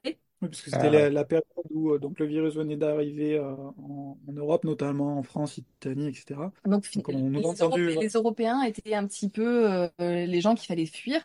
Et nous encore, on a eu cette chance qu'on était en Amérique du Nord, mais on connaît d'autres voyageurs qui au même moment étaient en Amérique du Sud ou dans d'autres pays où c'était encore plus difficile, où ils étaient vraiment chassés, où il y avait des gens qui, qui appelaient euh, l'armée pour leur dire euh, il y a des Français à tel endroit ou autre. Donc c'est vrai que être comme ça, euh, euh, alors, à- alors, alors qu'en plus, ça n'avait pas de sens, puisqu'on était déjà dans ces pays depuis, euh, depuis plusieurs depuis mois, longtemps, donc voilà. on n'apportait pas le, il y avait une le, telle le peur de l'autre à ce moment-là que c'est vrai que, enfin, le Covid, on l'a tous vécu et euh, selon les personnes de façon plus ou moins difficile, mais euh, être étranger, être dans un pays qui n'est pas le sien et de pas avoir comme ça de lieu de refuge, pour nous, ça a été, ça a été particulier et c'est le moment où on s'est dit, waouh, euh, en fait, quand il arrive quelque chose comme ça dans le monde, même si on aime l'ailleurs, qu'on aime la nouveauté, qu'on aime être en mouvement, qu'on aime ne le fait pas avoir d'attache, bah là, à ce moment-là précis, le fait de ne pas avoir d'attache, euh, ça a été une angoisse, un moment difficile. Et euh, du jour au lendemain, se retrouver comme ça, à devoir vite faire nos sacs et repartir en France, où on n'avait plus rien, on n'avait plus d'appartement, et puis surtout, on, s'est dit, bah, on a pris l'avion, etc., donc on peut pas voir nos proches. On est arrivé, on n'a vu personne. En plus, c'était un peu particulier parce qu'on est arrivé à Paris, euh, parce que seul vol, euh, C'était désert. Paris. Ouais. Et après, il a fallu qu'on prenne une voiture de location. Donc, on, on a conduit après Paris, Marseille dans une voiture de location. Et il y avait personne sur l'autoroute, il y avait personne nulle part. Et on était là donc avec nos fameux euh, papiers qui nous dispensaient, enfin qui nous permettaient de circuler un temps donné. C'était quand même surréaliste. On arrivait en France, alors que d'habitude, quand on vient en France et pour voir nos proches, on ne les a pas vus. Et on s'est retrouvé euh, à nouveau enfermé dans un appartement. On s'est dit, waouh, quel changement! De là où on était tout le temps en extérieur, à découvrir de nouveaux paysages, à avoir des, des journées différentes, en fait, on s'est retrouvé à avoir un, un quotidien enfermé. Et c'est vrai que ça a été euh, difficile dans le sens où bah, ce besoin de mouvement qui faisait que ça nous nourrissait, d'un coup, on s'est retrouvé enfermé. Bah, tu, Et tu sans avoir de, de date, en fait. euh, on disait, bah voilà, dans une semaine, c'est fini, dans deux mois, c'est fini. Non. On pensait que chaque semaine, que la semaine prochaine, on allait pouvoir reprendre notre quotidien, repartir, reprendre notre van, euh, continuer l'aventure. Ouais, le fait que ce qui a été difficile psy- psychologiquement, je parle, hein, euh, c'est, de passer de grands espaces, de la liberté des grands espaces et de pouvoir bouger euh, euh, où tu voulais, à enfermer entre quatre murs, quoi. Ouais. Ouais. En, en puissance euh, 10, on va dire, euh, Parce que finalement, par rapport à notre quotidien. Ouais. Je, je- attention. cette liberté, en fait, qui nous avait tant plu dans, dans ce premier road trip et qui est devenu un mode de vie, c'était d'être tout le temps en mouvement et d'avoir la liberté, en fait, de, de pouvoir euh, ben, changer de lieu si un lieu ne nous convenait pas, d'avoir de la nouveauté, de, de sentir que voilà, on était une petite chose au, au milieu d'un d'un grand tout. Et là, finalement, on s'est retrouvé enfermé et ça a été vraiment euh, compliqué. Donc c'est Mais, vrai mais que du coup, qu'est-ce que, comment vous avez fait, enfin, qu'est-ce que vous avez fait même, euh, est-ce que ce confinement a duré quelques semaines? Ensuite, euh, ça a été un peu, un peu plus simple pour les déplacements. À quoi s'est résumé votre euh, séjour en France à ce moment-là? Euh, Au début, euh, je pense qu'on on a peut-être tous, tous fait ça, mais tu es beaucoup devant, devant la télé à regarder un peu comment ça évolue. Au bout de quelques jours, on n'en pouvait plus. euh, je- Ouais. on, on a éteint la, on a éteint la télé, on s'est dit non, là, faut, ça a été difficile pendant un temps parce que moi, personnellement, je me suis dit, il n'y a plus d'avenir. Euh, la liberté qu'on a connue comme ça de mouvement, etc., on, on ne l'aura plus. Et euh, Vous êtes vraiment dit ça de vous, de vous dire, euh, en fait, tout ce qu'on a vécu là depuis, euh, je sais plus à la louche, enfin, quel- quelques années, euh, bah, ça n'existera pas. Est-ce que vous avez eu peur de ça justement? oui, clairement, oui. Et c'est vrai que quand on, on a pu à nouveau un petit peu euh, bouger, la première chose qu'on a faite, eh ben, c'est ressortir notre, euh, notre premier combi, le T2 qu'on avait gardé en disant, Eh oui, faut qu'on bouge. Faut qu'on bouge dès, dès qu'on a pu faire un peu les fameux 100 premiers kilomètres, après, ça bouge un petit peu dans le coin, puis après ça s'agrandit.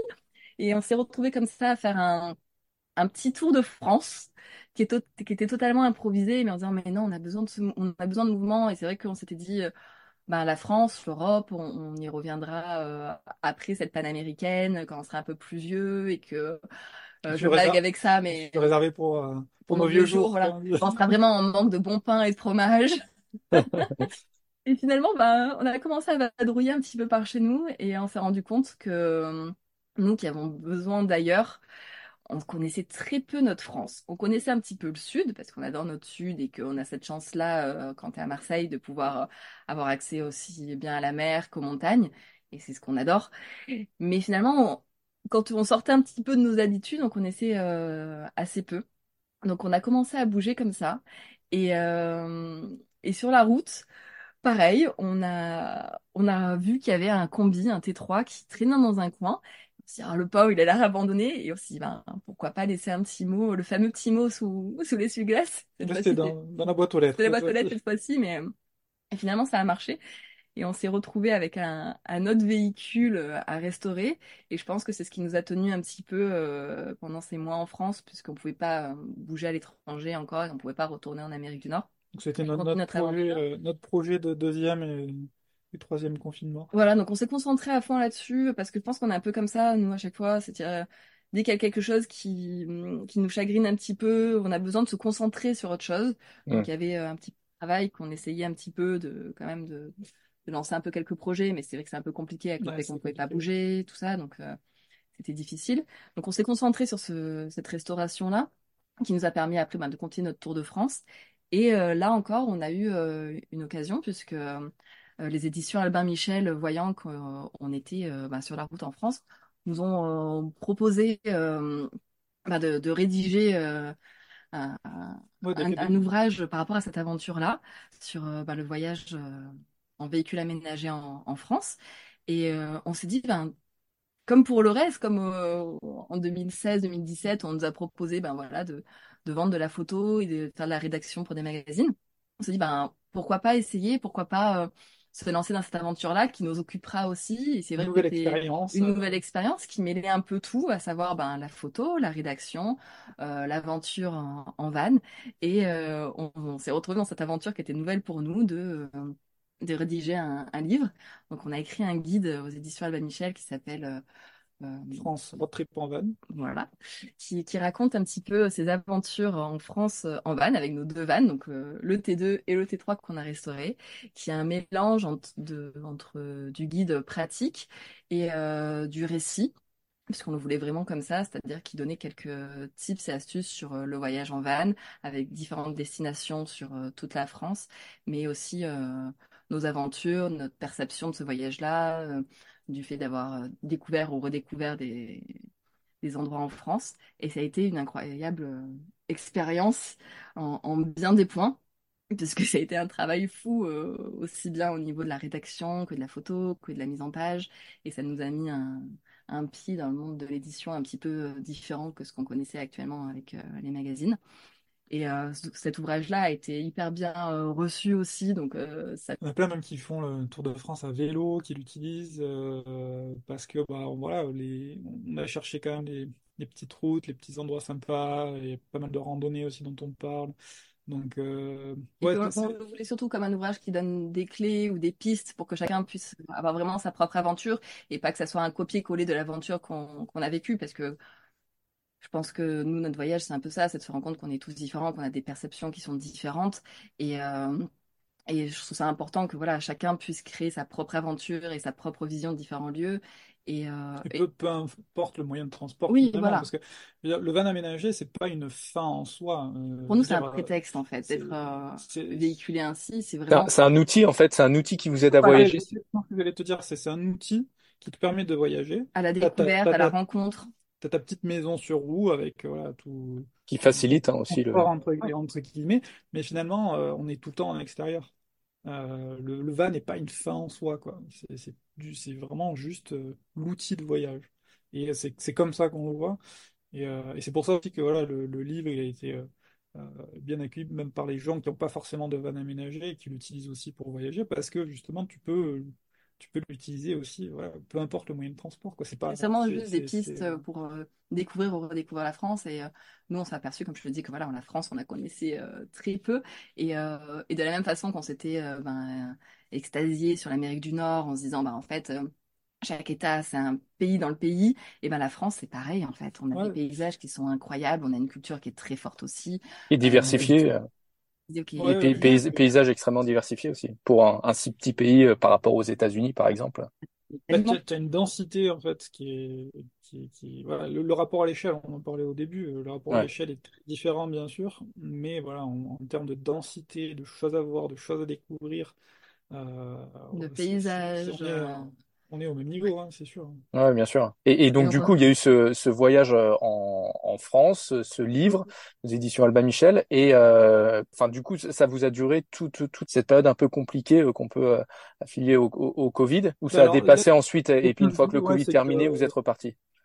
ouais, en, en fait, euh, bon, faut, faut, faut bien comprendre que euh, 80% de, de, de nos affaires, donc pas grand-chose, étaient dans le van euh, stocké aux États-Unis. Mais quand on Mhm. est revenu en France, on avait vraiment, on est revenu avec juste nos deux sacs à dos. Et, euh, et du coup, oui, dès qu'on a pu euh, repartir, euh, on est reparti. Ça aura mis deux ans quand même. ça, ça aura mis oui, de- deux ans au final quand même.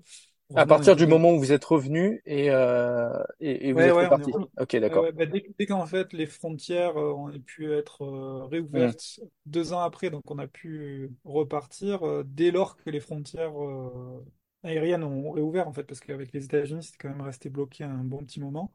Euh, Oui, on, on avait certaines voilà. conditions, il fallait être vacciné également, etc. Donc, euh, Donc euh, une fois que toutes les conditions étaient euh, étaient bonnes, on est reparti, on a remis le van en route. Euh, là on est reparti pour six mois en se disant bon on va voir un peu ce que ça donne, voir si l'envie aussi était toujours là. on avait pas mal de craintes en fait après ces, ces deux ans un petit peu à l'arrêt, même si on a quand même beaucoup bougé en France et qu'on a quand même essayé de rester un petit peu en mouvement, on était sur un rythme différent et on avait peur qu'en fait euh, qu'il y ait plusieurs paramètres qui aient changé, à savoir est-ce que euh, cette flamme, cette envie de découverte d'ailleurs, de mouvement, est-ce qu'on avait toujours cette envie aussi pressante et importante qu'avant, ou est-ce qu'on avait aussi évolué pendant ce temps-là? Est-ce que le rapport à l'autre, la rencontre, euh, serait toujours aussi facile, ou est-ce que finalement ces deux ans de Covid que le monde a connus vont faire que le rapport à l'autre va être un peu plus difficile, plus fermé? Est-ce qu'il y a toujours cette peur de l'autre? Euh, donc ça, ça nous angoissait de savoir euh, si finalement le voyage allait avoir, l'aventure allait avoir la même saveur, ou finalement tout ce qui faisait qu'on aimait ce mode de vie avait changé et qu'on on t'y retrouverait plus. Donc euh, on avait tellement peur de ça qu'on s'est dit, ben, là on va prendre un billet retour quand même pour la France, comme disait Eric, on va partir que six mois, le temps de euh, remettre le van en route, de reprendre un petit peu la température, parce que c'est vrai qu'aussi on entendait tellement de choses dans les médias ou autres, qu'on s'est dit, il y a peut-être quelque chose qui a changé. Donc on a besoin de vérifier ça par nous-mêmes à- avant de, de reprendre vraiment la route et cette quête du sud. Vous étiez beaucoup plus craintif que, euh, que quelques Ouais, années auparavant. euh. Ouais, c'est dingue. tu tu, tu sais pas si ça va repartir parce que c'est quand Bah, même, bien euh, sûr. Aucune garantie. même ouais. plusieurs vagues. Du coup, on te parlait encore de quatrième vague, euh, cinquième vague, Et puis surtout, c'était en, décalé selon les, les pays et continents. C'est-à-dire que le stade où nous on était en France n'était pas le même qu'en Amérique du Nord et n'était pas le même qu'en Amérique du Sud. Là, je parle de notre parcours qu'on avait en tête. Hmm. Donc, euh, on ne voulait pas se retrouver euh, confronté à des problématiques ou des choses qui feraient que... Non, on voulait pas juste rouler pour rouler. On voulait vraiment retrouver cette flamme qui fait vraiment pour nous le voyage et, et l'aventure en soi, qui sont vraiment les rencontres et les échanges. Parce qu'on parle souvent, nous, de, de paysages, etc. Mais c'est vrai que ce qui fait euh, toute la beauté et l'importance pour nous de, pays. de, de cette aventure-là, c'est les différents échanges et rencontres qu'on peut avoir, aussi furtives soient-elles. C'était vraiment ça. Donc, on est reparti six mois et non, on s'est rendu compte que ça allait. Tout était à nouveau là. Donc, euh, on a fait ces six mois en Amérique du Nord, on est revenu un petit peu en France. Et puis, euh, on est reparti et on s'est dit, allez, euh, repartons sur cette quête euh, du Sud. Donc, à nouveau le Mexique, à nouveau le Belize, à nouveau le Guatemala. Et arrivé au Guatemala, on a pu enfin passer cette fameuse frontière qui, qui nous ouais.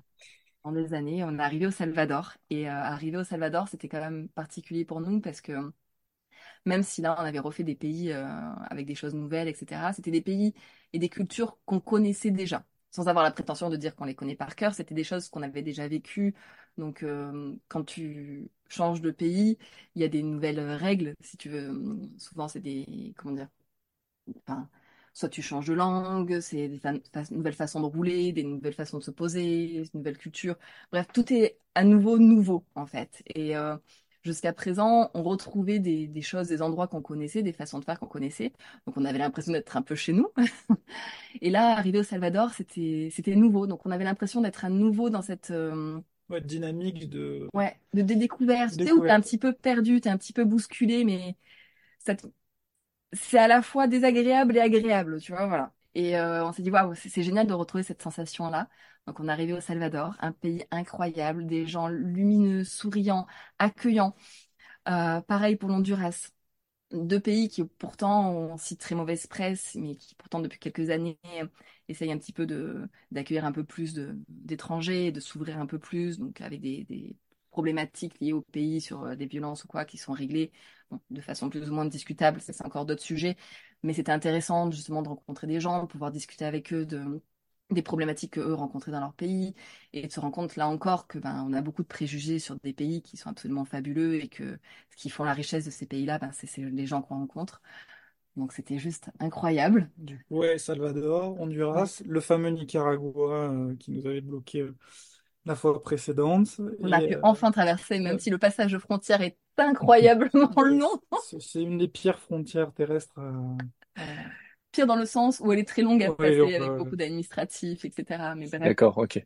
Donc euh, ça a mis 5 heures, mais au bout de 5 heures, on a... On était enfin dans ce pays-là. Et puis donc euh, Nicaragua, Costa Rica et Panama. Donc du coup, ça y est, on a, on a quand même réussi euh, donc fin, d'année dernière à rejoindre cette première étape qu'on s'était fixée il y, a, tant d'années. Qui pour nous était déjà voilà, une sacrée étape. On s'est dit, voilà, on, on aura mis pratiquement 8 ans entre le moment où on s'est dit en 2015, partons comme ça juste pour un simple road trip, et puis après, euh, où l'aventure a pris une autre direction avec euh, cette idée première de dire rejoignons euh, le Panama qui était pour nous une première étape. On est vraiment allé le point le plus bas possible accessible par la route, donc jusqu'au fameux Darien Gap, puisque en réalité, entre l'Amérique centrale et l'Amérique du Sud, euh, même s'il y a un bout de terre, il n'y a pas de route. Donc une fois qu'on arrive au Panama, on ne peut pas aller directement en Colombie, en hmm. Amérique du Sud. Euh, on est obligé de prendre ben, un cargo pour le véhicule et un avion pour nous. Mais c'était déjà une première étape de se dire waouh, on est arrivé. Euh, Mais du coup, on, a quand même descendre tout en bas, en bas, en bas, même si t'as plus rien, t'as as un petit village pareil qui qui est un peu à l'image de, de qui, qui, qui, paraît au bout du monde, quoi. Avec un, petit pont suspendu qui traverse la rivière, et puis un chemin qui, qui s'enfonce dans, la jungle, euh, jusqu'en Colombie. Bon, tu, tu, peux passer à pied, quoi, à travers la jungle, mais voilà, c'est tout. Mais, mais comme tu, euh, comme tu, comme vous disiez, euh, je sais plus si c'est Eric ou, Johanna, mais c'est vrai que vous avez enfin passé cette frontière que vous euh, euh cherchiez à passer depuis des années. mais au final, ça prouve que ce mode de vie-là et ce mode de voyage en van, en itinérance, c'est compliqué au final de, de se mettre des deadlines parce que c'est, c'est pas que c'est compliqué, c'est que c'est impossible. Il y a tellement de d'aléas entre guillemets qui ne sont pas forcément des, des, des aléas dans le sens péjoratif du terme. Et bon là, pour le coup, c'était la guerre, c'était le Covid, mais il peut y avoir aussi des rencontres, des endroits où vous plaisez peut-être plus à un endroit qu'à un autre et du coup vous voulez, voulez y rester. Enfin, voilà, il y, a énormément de composantes qui font que c'est compliqué de prévoir euh, sur le long terme euh, exactement un, voyage ou, un point de chute. Ouais, exactement. Tu as, bien cerné le truc. C'est euh, c'est pour ça qu'on se donne des grandes étapes à, franchir. mais en termes de temporalité, c'est compliqué de se dire on sera là à tel endroit, là à tel endroit. Il y a des voyageurs hein, qui arrivent à dire euh, je ferai la panaméricaine sur un an, sur six mois, je me donne tel temps, tant de temps dans tel pays ou autre. Si, si tu prends, euh, tu te dis, ok, je fais un break un an, je vais faire ma panaméricaine, tu as, euh, un, un, un, timing à respecter.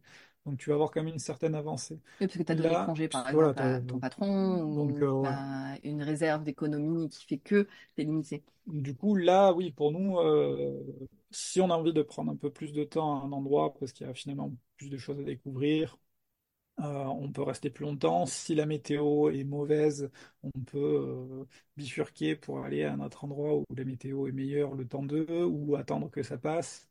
Euh, le, fait de vraiment vivre comme ça sur la route. Et d'avoir des professions qui nous permettent de travailler depuis la route font qu'on n'a pas les mêmes contraintes. contraintes. Mais c'est vrai que en ce qui nous concerne, c'est difficile. Euh, on, pourrait quand même se dire, euh, oui, on, ne reste que tant de temps dans un pays, et puis voilà. Mais, euh, mais on a tellement cette curiosité, en fait, de, de découvrir ce qui se passe autour et, et de se laisser porter un petit peu par les rencontres et les avis des uns, des autres. Et en effet, après, il y a des choses qu'on qu'on ne peut pas contrôler euh, cette fameuse guerre civile au Nicaragua euh, il y a quelques années qui a fait qu'on n'a pas pu traverser. Euh, il y a eu cette opportunité de PVT qui a fait que finalement bah, on est resté, on est retourné aux États au Canada plus longtemps.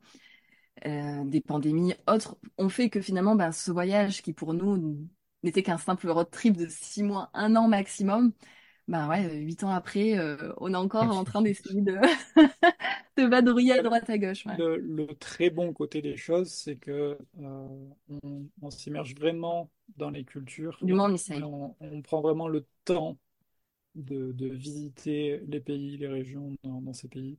Euh, vraiment le plus possible. Je disais qu'on avait passé six mois au Mexique, le, le, le, ton visa il est de six mois quand tu arrives au Mexique. Donc on, pousse vraiment au maximum pour euh, se, donner la chance de, euh, de comprendre mieux le pays, de s'immerger vraiment dans la, culture du pays, de voir le plus de choses euh, possible. Donc voilà, ça nous permet vraiment de, de voyager autrement aussi, euh, dans le sens où on prend vraiment notre temps. Quoi. Oui, parce que même si on fait beaucoup de kilomètres, c'est vrai que c'est très étalé finalement dans le temps aussi. Ouais, heureusement, parce que sinon ça serait un peu, euh, un, peu trop. quand, tu... Ouais. quand tu parlais de, de l'année dernière, vous avez terminé cette étape-là l'année dernière, c'était euh, fin d'année 2023, c'est ça? C'est ça. Euh, D'accord. Là, le, le, projet là pour cette année, c'est euh, l'Amérique du Sud. Donc là, on est en train de terminer de préparer le van pour, pour l'Amérique du Sud, puisqu'il a, il a un peu morflé, comme je dis, mais pour, en Amérique centrale, disons que entre la chaleur et l'humidité, il y a certaines choses comme les batteries ou quoi qui, qui n'ont pas su, qui ont, vécu. On peut souffrir, donc il y a deux, deux trois petites choses à, à faire avant de l'envoyer en Amérique du Sud. Donc là, on est en train de préparer ça. Donc là, pour, euh, pour euh, l'année à venir, au moins, euh, on sera, en, on sera en Amérique du Sud. Donc, un nouvel état. Au final, finalement, c'est un peu, on, dans un coin de notre tête, on se dit toujours qu'on on fera le, un tour du monde sur une vie, dans le sens où on marche vraiment par étapes, pour pas non plus, ben voilà, si on est à nouveau bloqué, comme ça nous est arrivé, pas avoir cette sensation euh, trop d'inachevé. Donc, on préfère maintenant marcher par petites étapes, entre guillemets. Mais en même temps, quand tu dis ça, on dirait que on, on, prévoit la chose, mais pas du tout en réalité. Je pense qu'on essaie de se rassurer en parlant d'étapes. Mais comme d'habitude, on se laisse plus porter, euh, comme tu disais tout à l'heure, par euh, les situations, les rencontres ou autres, et on essaye de, de trouver des solutions. Ouais, de s'adapter. Il y a ce côté adaptation dans la vie en itinérance qui est hyper important. Et, et moi, j'ai une question. Est-ce que vous êtes déjà posé euh, la question de savoir quelle serait votre vie si euh, vous n'aviez pas pris ce, ce petit break en, entre guillemets en 2015 bon, C'est certainement euh, derrière un bureau. encore. encore. jouer les architectes. Et, vous, pensez que vous auriez continué dans cette voie-là ouais, de, de, de l'architecture euh... bah, L'architecture, c'est un, un, un, métier passion, c'est-à-dire que ça reste dans le domaine de, de la création, même s'il y a énormément d'administratifs. Et ça, on oublie de nous dire dès le début de nos études, mais en réalité, il y a beaucoup d'administratifs. Mais, euh, mais ça reste un métier, oui, qu'on choisit, je pense, par passion, parce que on a cette curiosité et qui d'ailleurs, c'est un métier qui se nourrit aussi de, de beaucoup de choses. Je veux dire, c'est hum, quand on fait de l'architecture, on le fait pas pour soi, on le fait pour d'autres personnes. Donc, on est obligé de s'intéresser à, à la, vie des autres. Euh, il y a aussi euh, beaucoup de questions environnementales qui se mettent en place. Donc, on est curieux de ce qui se passe un peu autour, des nouvelles technologies, des façons de construire un petit peu euh, dans le monde. Et on se nourrit comme ça de plein de choses, que ça soit de l'architecture, de l'art. C'est un constant apprentissage, comme dit Rick, et c'est vrai que c'est un métier qui est très intéressant. Donc, je pense que peut-être on, y reviendra un jour et j'aimerais bien. Mais, euh, mais oui, il est certain que si on n'avait pas, euh, il y a huit ans, décidé de se faire un petit break, il y a de fortes chances pour qu'aujourd'hui euh, on, pratique encore l'architecture et que, du moins je l'espère qu'on ait notre agence et, qu'on ait continué dans cette voie. Mais après, je regrette pas du tout d'avoir fait oui, c'est ça, c'est le principe, c'est le principal, ne pas avoir de, de regrets par rapport à ce que vous faites. Mais, mais du coup, euh, parce que là, on, a quand même, quand même commencé le, la narration de toutes ces aventures en 2015. Euh, on est en 2024, donc ça représente quand même un certain, euh, un bon petit morceau de vie, un certain nombre d'années. Euh, je ne sais pas comment exactement poser la question, mais est-ce que vous voyez une fin à tout ça, ou est-ce que vous la voyez pas, vous voulez pas la voir, ou euh... Ce qu'on se dit, c'est que tant que l'envie de voyager est là, la curiosité. Et que la, curiosité est, là, on continuera. Euh, et tant qu'on tant que voilà, physiquement on est, on est capable, tant que on est encore jeune, souvent on nous dit. Euh, on est jeune, mais euh, très jeune à force. Voilà, pas à force, non, mais ça, fait 9 ans. Mais, mais disons que oui, souvent on nous dit, hey, euh, d'habitude les gens ils partent à la retraite ou des, des choses comme ça.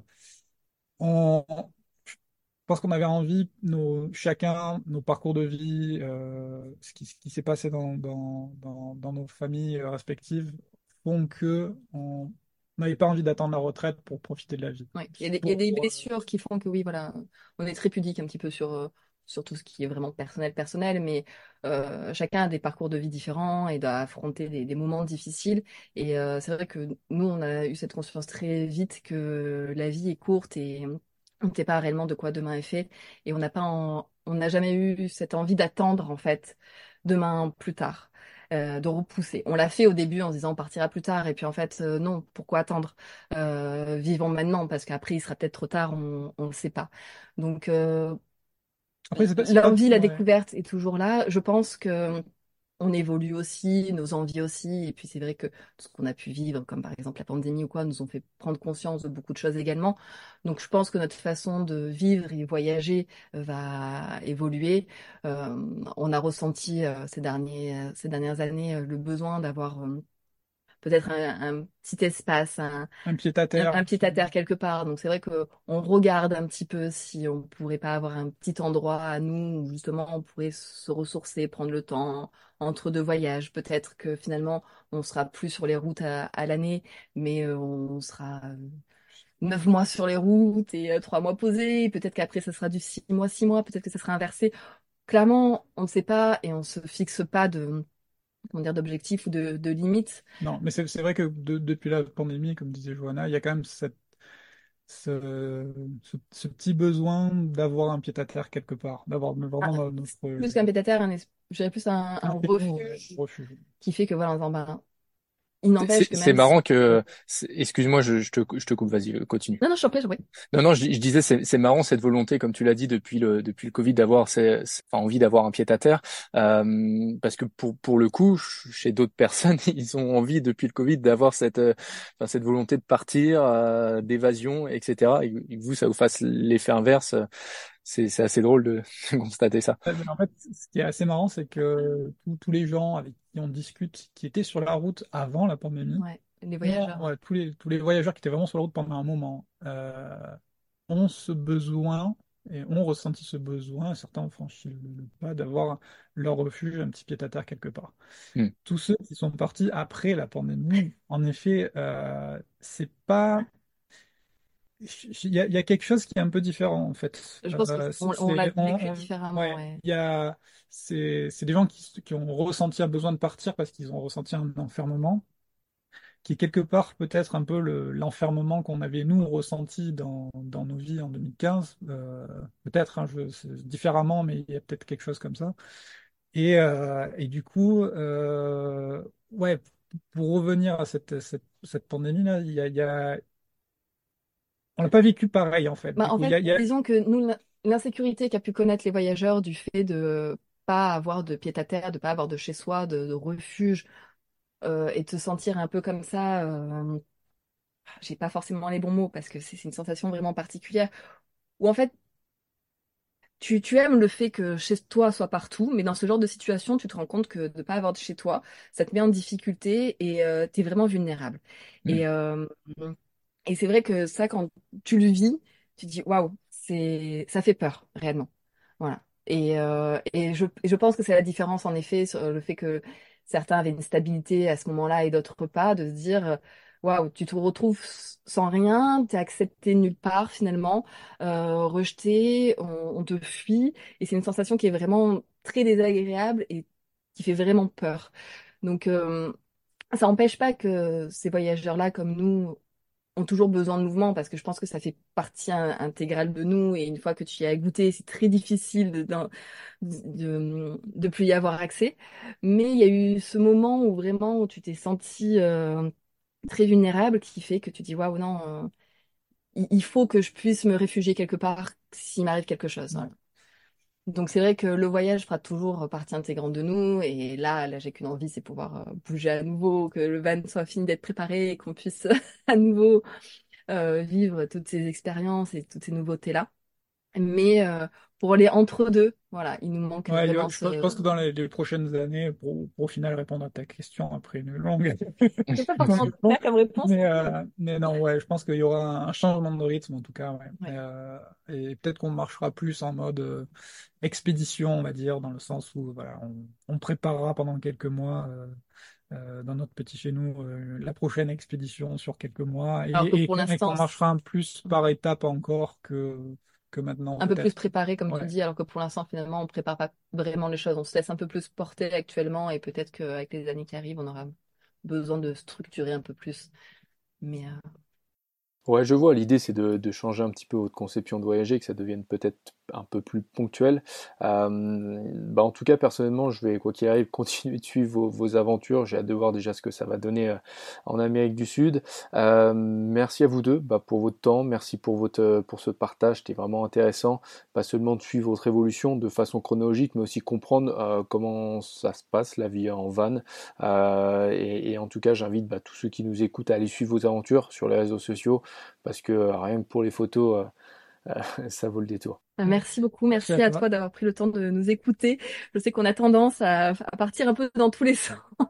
Merci pour ta patience, en tout cas. c'est c'est compliqué en, en quelques minutes, heures, on va dire. Oui, Ah bah oui, résumer euh, neuf années, euh, neuf années comme ça en, en, une heure, un petit peu plus, euh, ouais, c'est sûr que c'est. il y aurait tellement de choses à dire, Ouais, il y a à pas mal raconter, d'anecdotes de, gens à présenter et autres. Mais euh, je pense que voilà, c'est une aventure parmi tant d'autres. Et euh, ce qu'il faudrait résumer, c'est juste voilà, euh, quand on a une idée, un rêve, une envie, il faut juste oser et pas attendre qu'il y ait de bons moments parce qu'en réalité, il n'y en a jamais. Et euh, le moment, c'est juste celui qu'on choisit. Donc euh, voilà.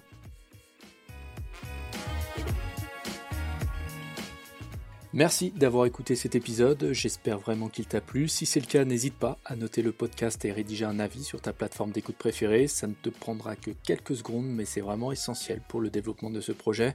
Au passage, tu peux aussi t'abonner pour être sûr de ne louper aucun épisode. Et n'oublie pas, Vent d'aventure, c'est aussi et surtout un magazine 100% digital que tu peux commander directement sur notre site ou notre Instagram. Tu le trouveras ce mois-ci au prix de 3,90€, plus de 50 pages de récits, d'histoires, et ce aucune pub. Un magazine digital donc que tu peux emporter n'importe où avec toi. Voilà, encore merci d'avoir écouté cet épisode et je te dis à très vite pour de nouveaux récits d'aventure.